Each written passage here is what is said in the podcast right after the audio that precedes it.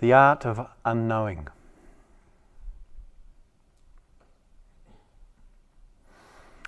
We live in a world which is very much reliant on and oriented towards knowledge.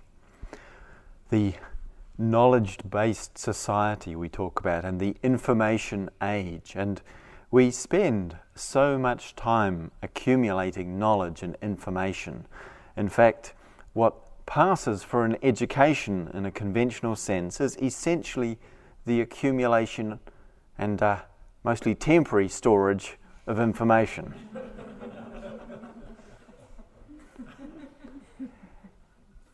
and we participate in a relationship to that information and that knowledge for the most part whereby we believe that power in terms of the ability to effect meaningful transformation arises from knowledge, from information, from knowing, and that meaningfulness, the sense of value and purpose in life, equally arises from information or from knowing. And that we are led to believe, and uh, sometimes with some questioning and sometimes rather enthusiastically, can take on this position or this perspective of, of seeking information, seeking to understand in terms of conceiving, in terms of our mind's intellectual function, which is remarkable and not without its incredible value and use. But there are also profound limitations in orienting our lives in this way with regard to knowing and knowledge and information. As someone, I don't know who, but rather wisely observed, what is the use of knowing how to put a man on the moon if we can't get on with our neighbours? And one could even take that a little further and ask the question of what's the use of being able to put a man or a woman on the moon or all this marvelous knowledge and technology we had if we can't even get on with ourselves. A lot of what we encounter when we come into practice is seeing just how hard it is, not just to get on with our neighbours, but simply to get on with ourselves. And the spiritual journey runs counter to many social values or positions. In the context of spiritual practice and understanding, power and meaning, which is that ability to transform and the basis from which value arises, comes not from knowledge,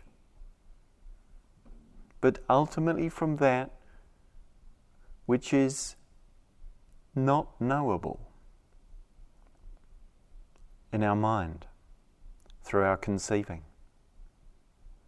That there's something about spiritual practice or about our life that we have to approach from a different perspective or a different orientation that requires us to leave our pursuit of certainty and knowledge to one side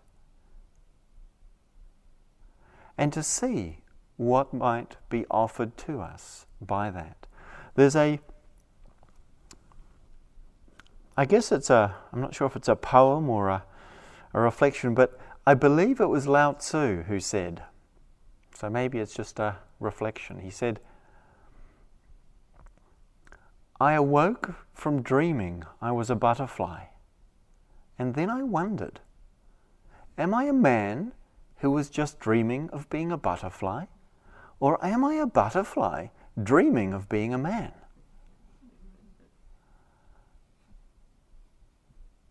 And there's something rather lovely about that reflection or that question, posing that to oneself, because it's, it's not saying it's one or the other, but it's sort of like, just a moment, what if I wasn't quite so sure?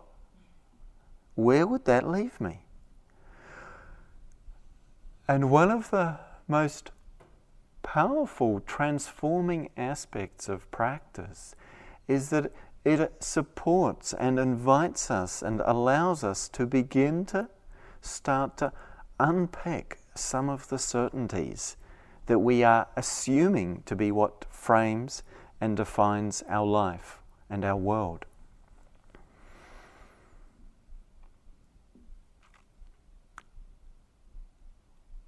And something that contributes to this very powerfully in my own experience is the way in which we can also include our experience of the natural world as part of spiritual practice. And Myoshin speaking about the uh, sense of being um, part of all things, that, uh, and quoting Ajahn Buddhadasa, very lovely last night, that sense of the power of the natural world when we sense that we're part of something larger. And that the vastness of the natural world can affect us, not just in that sense, but in the way in which, when we try and grasp it with our mind, if we really acknowledge the vastness of the cosmos, of the universe, we can't really get our mind around it. We can't really claim to know the vastness of the natural world. It's like looking up at the night sky. You know, if we see a clear, open night and the deep, rich, inky darkness with the little points of light, each representing a, a, a glowing mass of gas like our sun, or a whole galaxy, some of those little spots are a whole galaxy out there. We just take a moment to really let us in. Just how vast that is. It's something beyond what our mind can really get hold of. And all the both religious and spirit and scientific attempts to explain the existence of this universe fail to really get to that point where it resolves. It's sort of like, well, we can believe in this explanation or that explanation if we wish, but there's something when we just allow ourselves to be open to the vastness of it. That, that, that doesn't satisfy. And when we can acknowledge that just the sheer dimensionality of the world we are part of, that we live in, is beyond what our mind can get hold of. There's, there's something humbling in that for our intellect, for our ego. And there's also something quite remarkably uplifting about it. There's a sense of something mysterious that speaks of possibility, that, that kind of opens us in a way that we can't really explain, but that we can know directly and experience directly. And one of the ways that works is that it's really hard for us to sort of look at the night sky in its vastness and its mystery and look at it and think, well, you know, it really could have been done better. Has anyone had that thought? You know, well, you know, they could have done a better job of that constellation, made it a bit more clear, you know, or if that one could have glowed a bit more brightly, I'd really, you know, give it full marks. we don't look at something that big in that way. You know, we can come into a meditation hall and think, oh, you could do this with it or that with it. We can look at ourselves, what we think of as ourselves. When we can kind of get our mind around something, we very quickly come into relationship to it of thinking, well, what's right and what's wrong, what's better and what's not. And that's something about the way we relate with concepts and the way we relate with language and thinking about things. It seems to take us into that territory of comparison and judgment. And yet, when we're not in that place, when we're more just in the sense of, wow, that's really big, which, you know, there's other words we could use, but sometimes big because it's quite a small, simple, ordinary word. Just like, wow, really big. There's a way in which our mind has to let go of its grip on what's happening. And we know this. We've I imagine all of us at times, maybe many times, been touched by the natural world in a way that our mind can't really package for us and say, well, that's what it was that happened just there. But something in our heart knows and resonates about this, in this. And we see that when we journey beyond the territory of knowledge, there's something very powerful that we begin to touch into. Knowledge, prom information, being able to sort of describe, define, categorize, analyze, all of that, it promises security through control and familiarity. Because when things seem out of control or unfamiliar, we very easily start to feel insecure.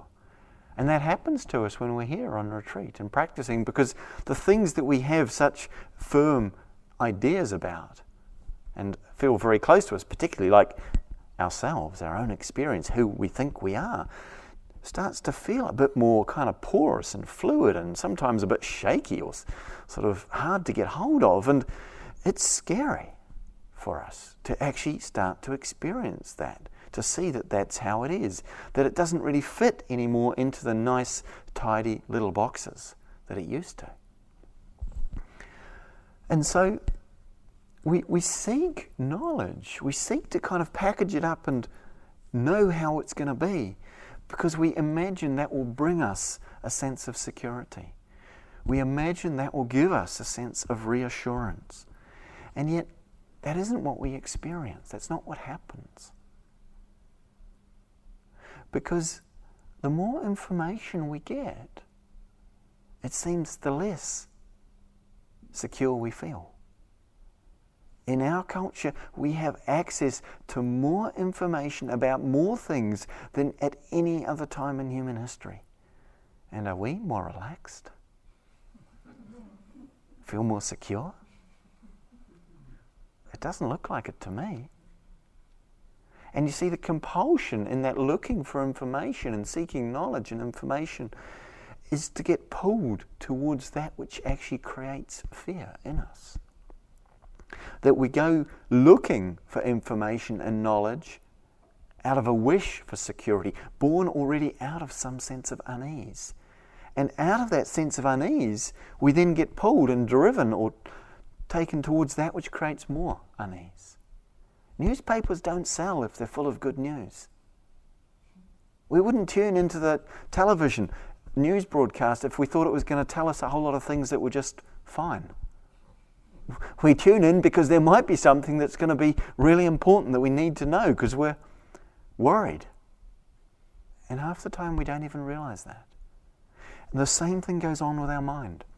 The way we keep getting drawn towards the thinking, towards the trying to understand and organize things at an intellectual level. It's like we're not recognizing an underlying unease. And we're trying to somehow resolve it by figuring out what's going on, by defining, by naming, by categorizing, by analyzing, by comparing. All that intellectual, mental activity is attempting to create some sense of certainty or fixity or security for us. And yet, the experience, when we, when we encounter it, and we do here again and again, the experience of being drawn into all of that is profoundly unsettling, deeply distressing, in fact, and painful to us. And so, at one level, we really wish it would just stop. It's like, would someone please turn the news off? And yet, somehow we seem to have our eyes glued to the screen so much of the time.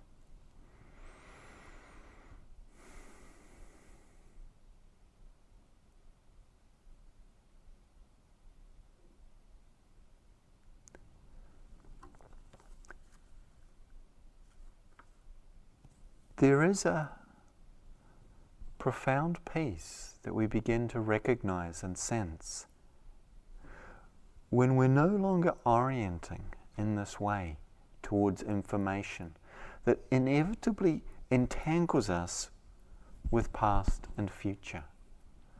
The past being the source of information and the future being the place in which we seek to apply it.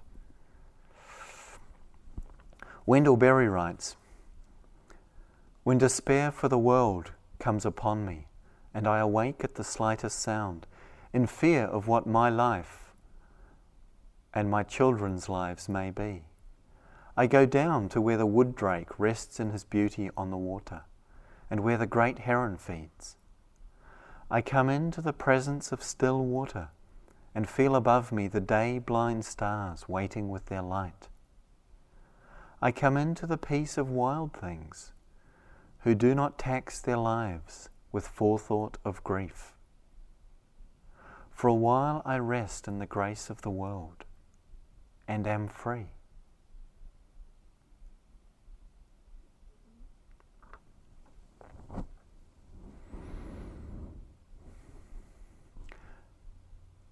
The peace of wild things. I'm not trying to idealize the life of creatures who don't have minds like we have. They have their challenges too. But there's something different when we're not living in the world of forethought of grief, that way in which our mind goes into the future, born of the past. This world that we construct and that we imagine to be what is true is so much referenced by or in reference to what we imagine or conceive of as time. Time is a construct, and it, the way we conceive it or imagine it to be is not actually how it is. The past and the future seem so real to us seem the basis of what we would describe as our lives when unexamined. And the stories of who we are seem to be arising out of these or that which we call past.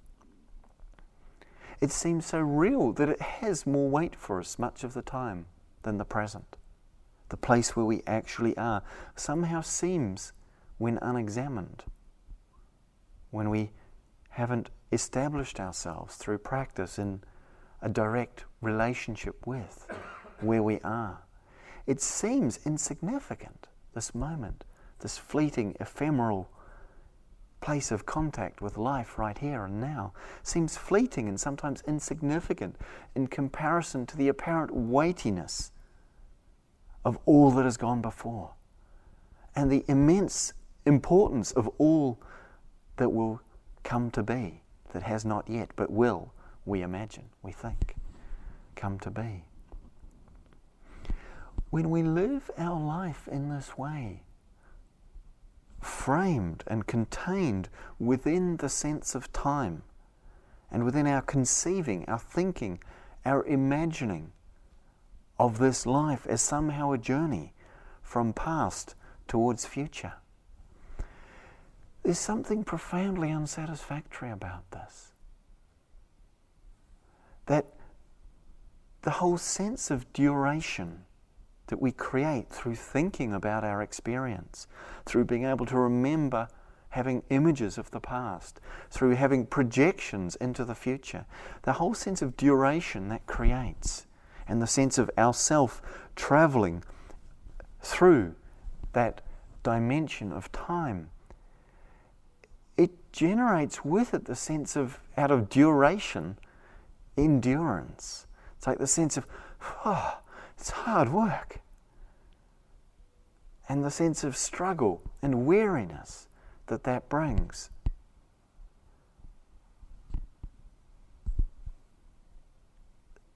And when we look at, or when we consider that maybe our conceiving of time is just that it's a conceiving, it's a way we communicate and we relate. And of course it has its value because if we couldn't all agree that 7.30 was at a certain time you know we just wouldn't be able to have a, a meaningful you know opportunity to sit and share the dharma like this. So there's a place for that. There's a conventional validity to that. And yet in another way it's always just here. It's always just now. It's always just this.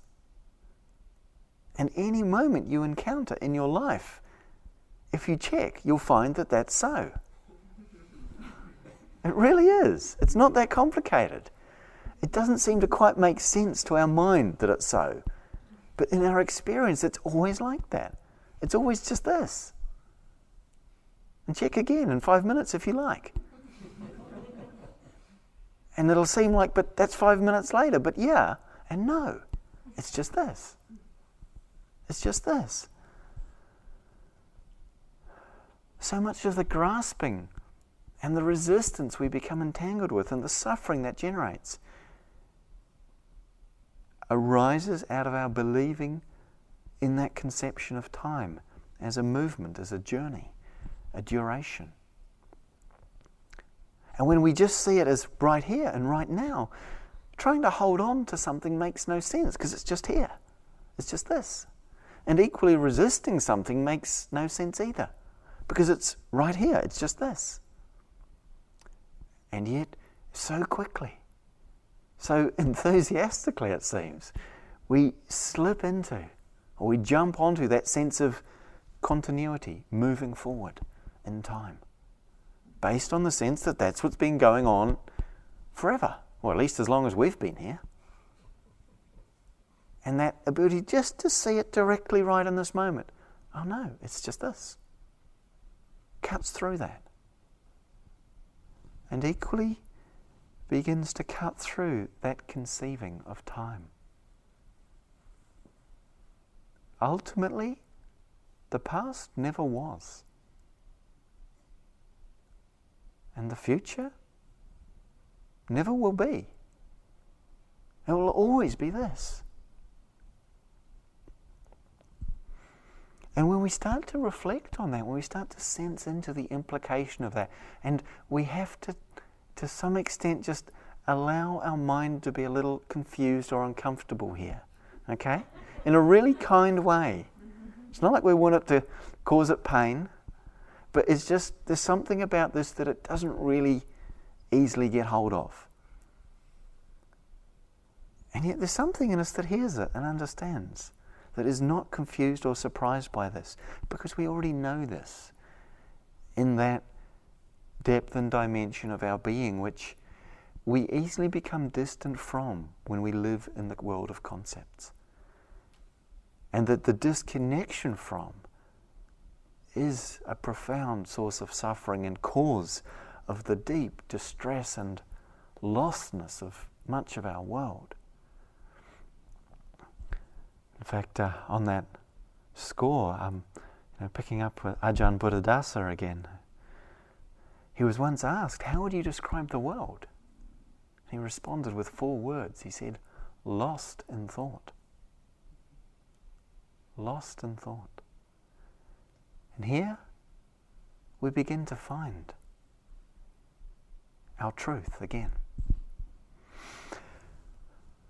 Seeing that time isn't perhaps quite as solid as we might have, or as absolute as we might imagine or conceive it to be, we can also start to then recognize that our whole sense of progress is equally a little on shaky ground.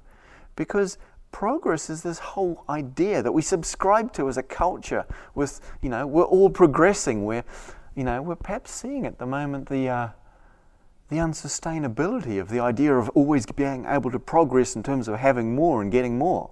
Because at some point we encounter the finiteness of resources, the limitedness of anything conditioned. But the sense of progress is dependent on movement in time and measurement of something that we value or something that we don't value. And we see on retreat how we so strongly get pulled into a sense of trying to progress, to get somewhere, to go somewhere. And like we want to increase or get better at or have more concentration.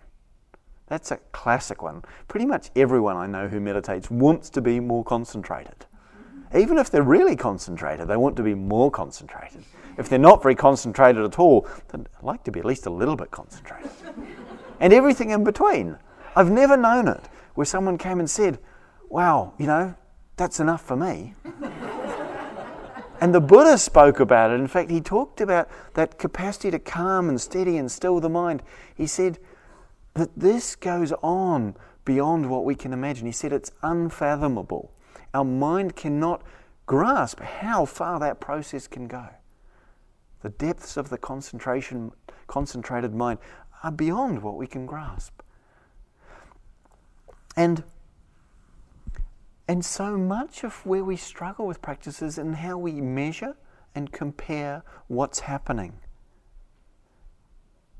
in terms of duration and in terms of something that we have conceived, like concentration. Like, am I more concentrated than yesterday, or than this morning, or my last retreat? And if I am, I feel good. I feel like I'm getting somewhere. It's like this whole sense of me arises dependent upon that story I'm telling myself about progress in time, in relationship to something that I'm measuring. And I feel good. And of course, if the answer is actually no, yesterday I was doing quite well and today it's all falling apart, it's like, oh no, I feel really bad. The whole sense of me arises with a, a judgment or a criticism or a sense of failure. I can't do it. Yesterday I came to all the sittings. Today I only made it to half of them. I'm, I'm no good. I can't do it. And this whole sense of using our experience to somehow validate our sense of who we imagine ourselves to be. That we do in our life all the time we translate that, we transfer that onto our meditation practice. Now, it's inevitable. You can't help but do this. If you manage to never do it ever, you'll be the first person. So don't worry if you notice it. What's important and what's different in meditation practice is we start to see it. We notice how there's all this pressure trying to achieve, to succeed, to get it right, to be better. Better than ourself, better than our neighbor, better than you know, our friends back home who are going to have to tell about it at the end of the retreat, how good we did or how bad we did. All of that. And we tend to pick something that we can measure really easily, like how many breaths before my mind wandered off, or how many minutes, or how many times it happened in the space of one sitting. Those kind of things that we can easily put numbers on, because numbers are safe and secure and clear, and you can add them one at a time and they just, you know, keep us entertained. But we can't measure something like openness. We can't say, I'm, you know, I had this much openness or that much openness. We can't really measure it. We can sense it. We can know it as a quality. We can recognize it because it's when it's there, it's really wow. Yeah, we sense what it's like to be open or to be closed. And we might say more or less in comparison to some other experience. But it's a very different quality. Likewise with loving kindness. It's harder to measure than concentration. And so we don't often necessarily take that as the basis for evaluating, evaluating ourselves. But we might do. We might say, oh, now I had this really sweet, lovely, juicy, delightful experience of loving myself or loving all beings or loving my neighbor or whatever it is. And wow, I'm doing really well. And of course, we might have the experience of feeling bored, irritated, angry, feeling really frustrated with ourselves or irritated by our neighbours. Why won't they shut up and stop moving? Or, you know, whatever we might have. And then again, we find this measurement coming in where we use that experience or the arising of that factor or phenomena within consciousness to somehow define who we imagine ourselves to be. And this whole process of taking a position on what's happening and on ourselves, saying, I'm doing good, I'm doing bad, I'm getting better, I'm getting worse, all of that is just such hard work and so unnecessary. And yet, it seems compelling for us. Now, if you really want to know how you're doing, you could probably, we could all, I think, usefully reflect on this uh, conversation that took place uh, on a retreat that was being taught. It was quite some years ago now. I heard the story from a friend.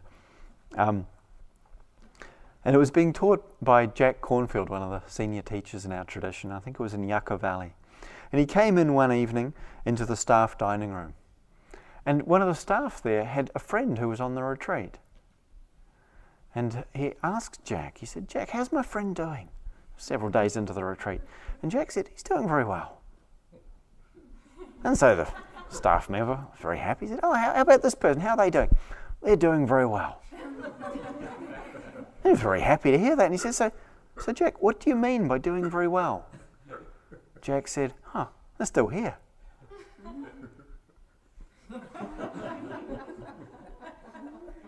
Interesting. Still here. We're still here.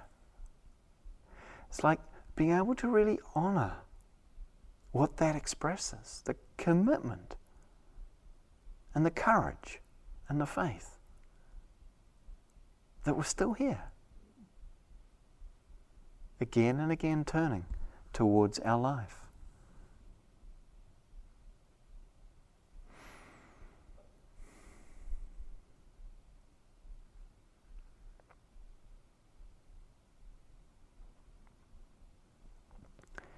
It's interesting how it seems it's so uncomfortable for us to to not really quite know who we are or not be able to locate ourselves in terms of some sense of progress or regress. That we will tend in the in the in the uncertainty that starts to arise when we can't really clearly evidence or prove to ourselves or to our mind that we're doing good and that we're succeeding in some way, when we can't find compelling evidence for that, rather than just being unsure, it somehow seems reassuring to us to conclude that we're really not doing very well at all. As though having any, and it's not as though, it's, it is that it's like having a negative conclusion about ourselves is preferable to having none. Because at least then we know where we are. And even if where we are is somewhere that's really painful or grievous, grievously uncomfortable in our heart, at least then we know where we are. And somehow the urge and the need for certainty, the urge to know and the need for certainty compels us, it seems, to form that conclusion so frequently, so often.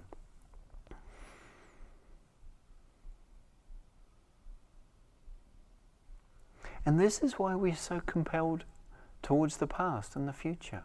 Because the images and the pictures that we can select from the past, we can use to create a picture that tells me this is who I am. This is how I am. This is what I am. Based on those stories, those experiences, those roles, those activities that we package up as the story of me, as our past. Or equally, when we imagine and when we think about what will be, what we will do, what we will experience, again, it gives a certain solidity or the appearance of something fixed that we can conceive and say, yes, that's who I will be. And there's a certain security in that. That when we start to put it down, and we're here practicing putting it down again and again, dropping that compelling pull into the story of the mind. Coming back to just here, we can start to sense the, the fluidity, the unfixity, the undefinability of this moment that's, that's flowing, that's moving, that's like water through our fingers. When we let ourselves feel it and sense it directly, moment by moment. And there's nothing in it that we can really get hold of that tells us who we are, that defines us, because it's all changing. And sometimes it's, we feel lovely and bright and connected, and other times we feel confused or upset or distressed. And it's moving through, it's moving through.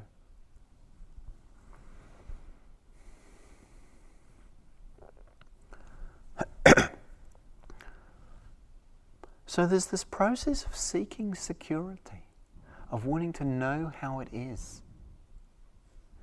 That the unease of our intellectual mind, which we're used to or familiar with, using as the primary reference for our life, as the primary compass for our life, we're asked to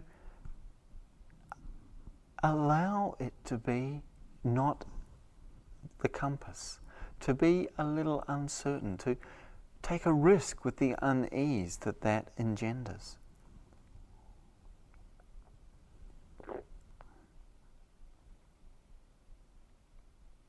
Voltaire once said,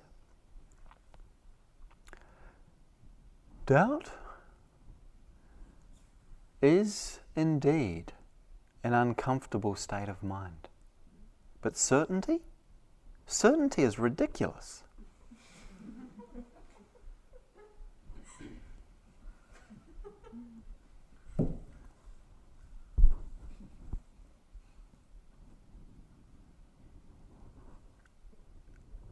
to allow ourselves in our practice gently and kindly, and yet with some courage and commitment to begin to enter into our life right where we are with less reliance upon that sense of knowing where we are or defining where we are or having to compare where we are to somewhere else or something else or someone else.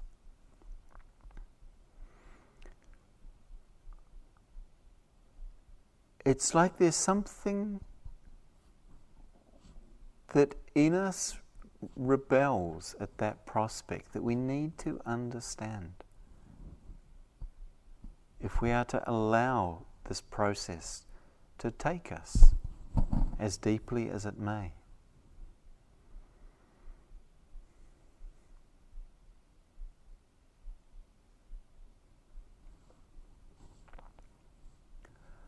I had a really interesting and powerful experience with regard to this some years ago.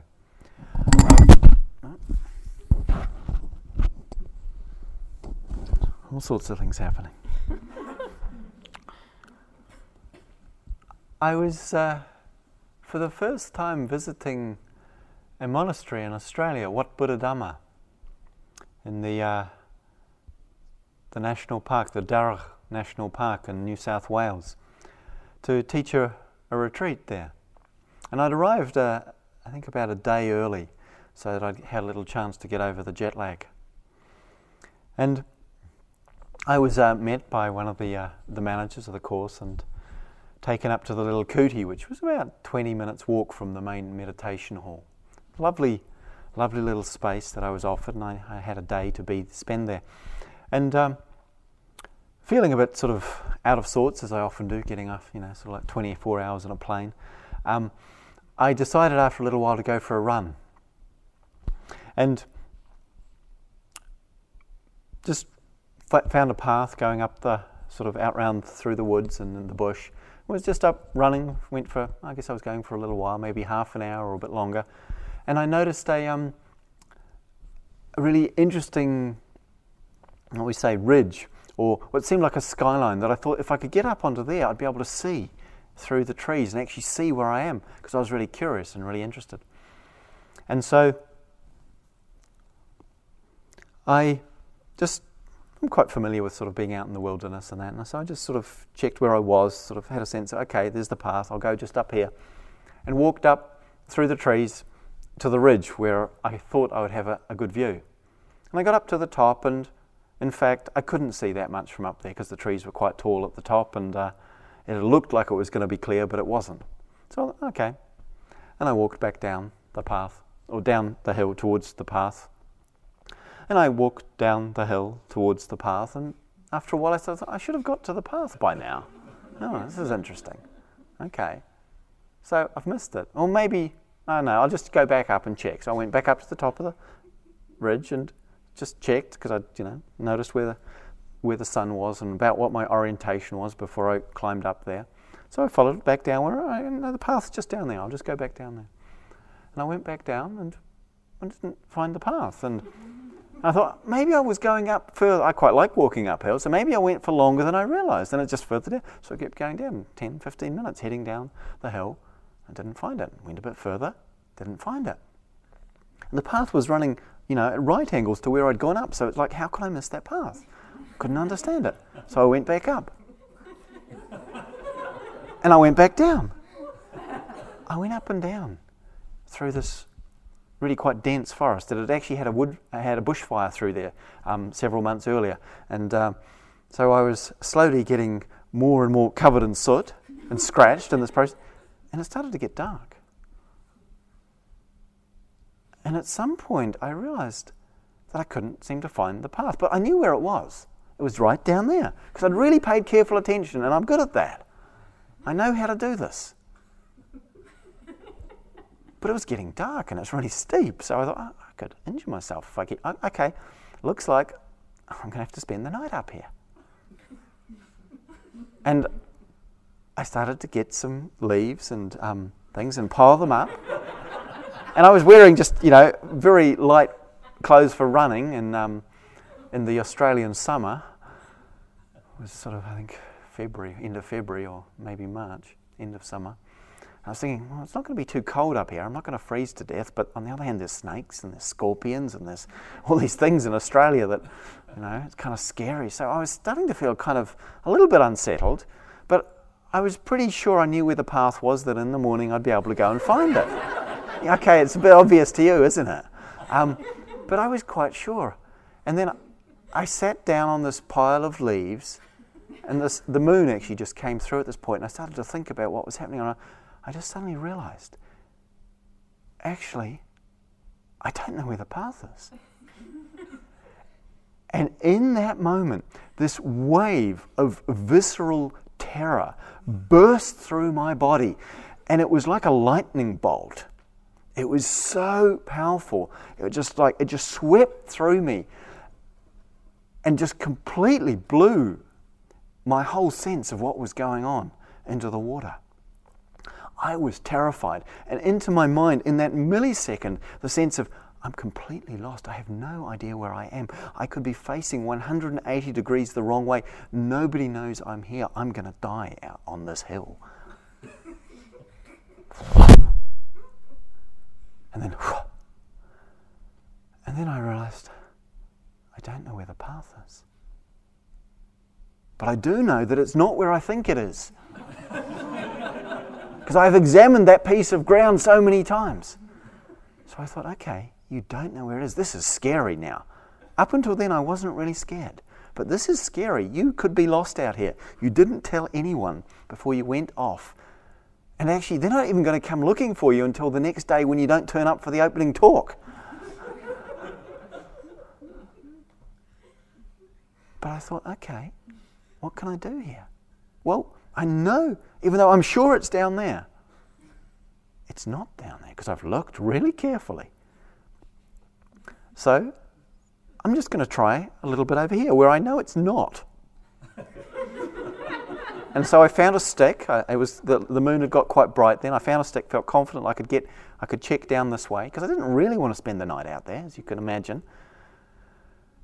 And I just said, okay, so it's not, I'll just try 25 degrees to my left and I'll check that. If it's not down there, I'll come back up. I'll try 25 degrees further round and just start looking around where it could be.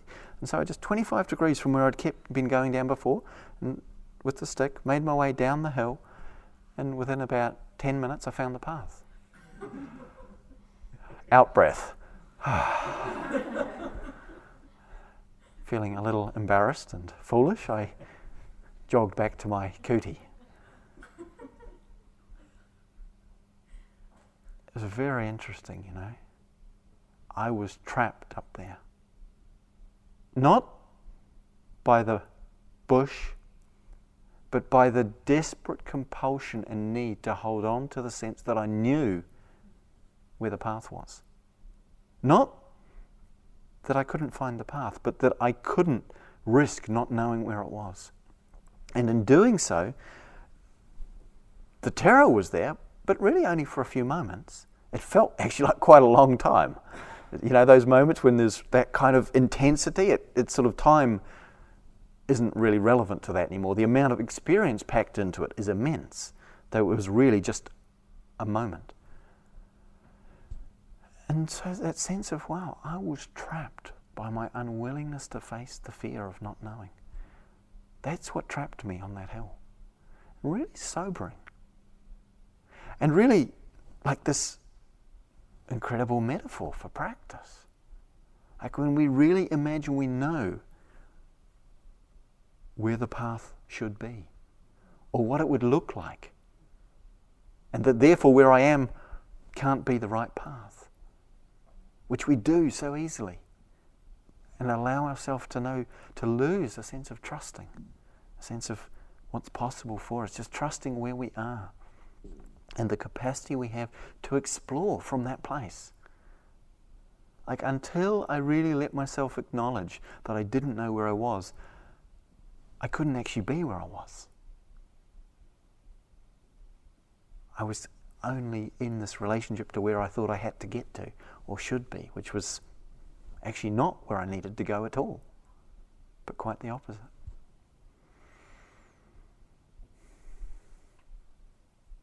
Now, interestingly, the, the uh, postscript to that story is that at the end of the retreat, in a bright sunny afternoon, I thought, I can't believe that happened. How did that happen? So I went back up to that place. and I followed the path and I saw there's the hill, okay. And I, I, I was really paying attention to see, oh, yeah, so okay, I really got everything very clear in my mind as I walked up the hill and looked around, thought, yeah, okay, this is what happened. Interesting turn around, and, and I know where the path is, walk back down, and it wasn't there. really? And I thought, you know, I thought, oh boy, this is going to really look bad if you've managed to get lost this time. Properly lost. But you know, I just went back right up the hill and said, okay, you think it's down there, you know it's down there, it's not. And straight away, I just, my whole sense was, no, it can't be not where I thought it was. Again, and but I straight away went back down to the path. Where I was sure it wouldn't be. Still my body was telling my sense was telling it won't be down there. But it was. And as I stood at the bottom and looked up, and it was still daylight this time, because I'd done that straight away, Looked at it and thought, and I realized I could just see there was a way in which the, the ridge was just slowly curving. And as I thought I was staying exactly square to what my original orientation was, as I was going up, I was just slowly being turned. And I hadn't realized that, couldn't see it couldn't recognize it. And my really false confidence that I knew what I was doing and that the sun was still in exactly the same place with regard to where I was standing was wrong all the way. So it was quite a, a lesson. And uh, something that really continues to speak to me about the, the power of allowing ourselves to enter into that unknown territory, to face the understandable and sometimes really challenging fear that might arise for us when we don't know where this is going. But to, to be able to trust, to be able to meet that fear and that uncertainty with, with courage and with trust, to just see, okay, we didn't get here by accident. We never got anywhere by accident. And that when we take the risk of allowing ourselves to be there, we can start to sense that somehow we are held in the truth of where we are. Not in a way that our mind can really grasp, it's like there's no way I could have convinced myself that by giving up on knowing where I was, I would be able to find my way.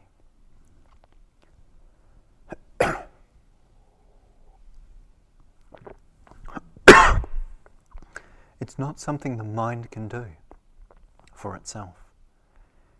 It's something that comes when we allow ourselves to trust the truth of where we are to trust the truth of what's actually happening for us.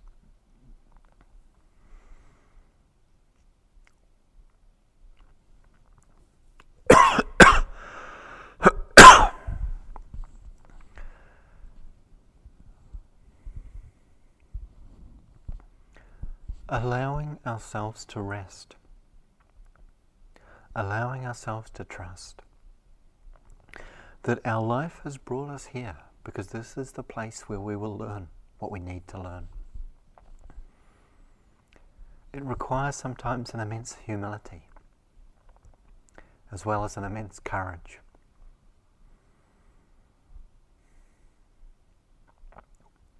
And that very humility is where we, in a way, start to understand true understanding. It's like somehow standing underneath. Rather than seeking to stand over our experience with a sense of this is how it is. But that sense of standing under, for me, understanding that it's like looking up at the sky, standing under. And just allowing the vastness and the openness of life to touch us, to wash through us, to move us in the way that it does.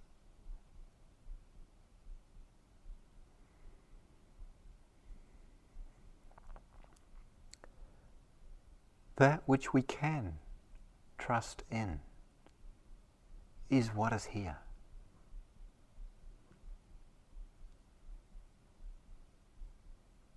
Is what is now, is with us. And we can speak of the Buddha, the Dharma, and the Sangha, that capacity for awakening, the truth of things as they are and the teachings that point to that, and the community of fellow practitioners, the interconnectedness that we have with all of life, that is true, that is what is here. That we can learn to rest in this. And in resting in this, come to see, come to understand, come to know for ourselves what it means to be alive. Not in some sense of duration of alive for 70 years or 90 years or 50 years or 20 years or whatever, but alive in the sense of here, now, this.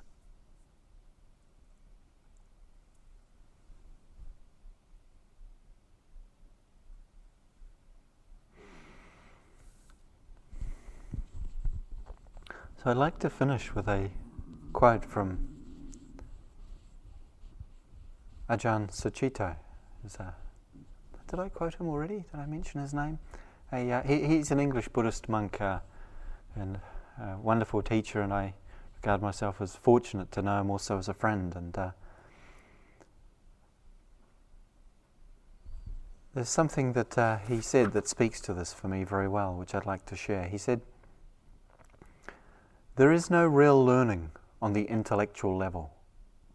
There is only a kind of learning that we do when we have the humility to recognize that really the learning part is when we go to the edge of where we know and where we control and the nobility of our life, the nobility of our purpose, the aspiration of our life says, keep going.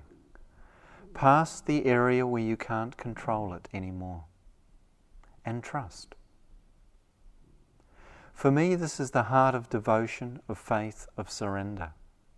Not a surrender of responsibility, but a profound recognition of what the responsibility of this being is. To live in accordance with truth, to honour truth, and to trust the truth of our life as it is. What lies beyond me and control and the sense of self is the joy of the deathless, the joy of the boundless, the mysterious vastness of life.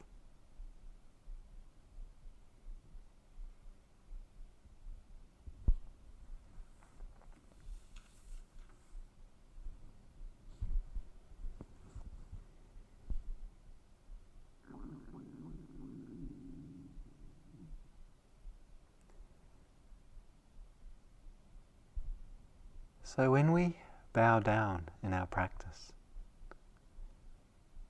we can perhaps remember that among other possibilities, we're bowing down to this.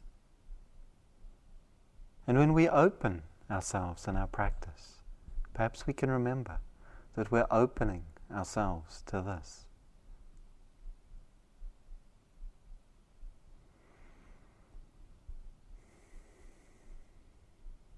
The mysterious vastness of life.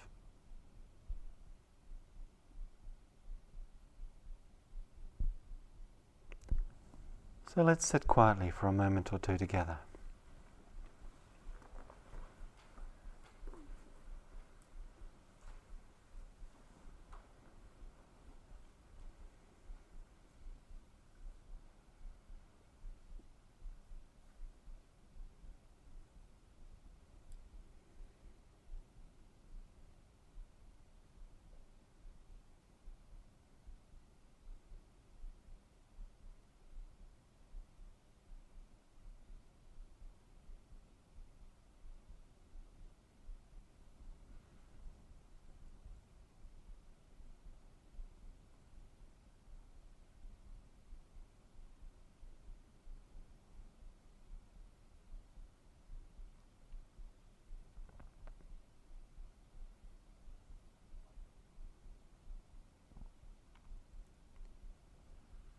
So may we all, in our practice and our lives,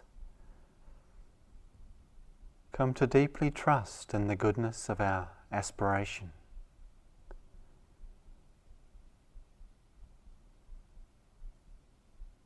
In the truth of the way things are.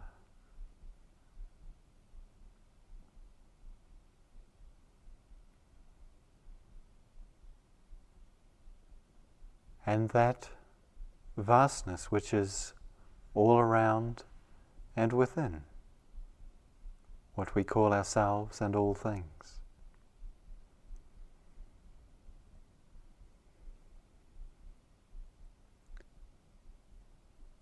For our own welfare, for the welfare of all beings.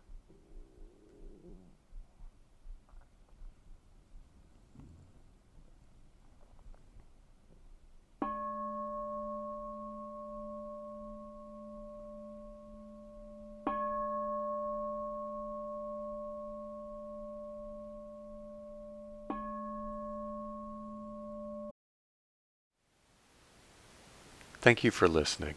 To learn how you can support the teachers and Dharma Seed, please visit dharmaseed.org slash donate.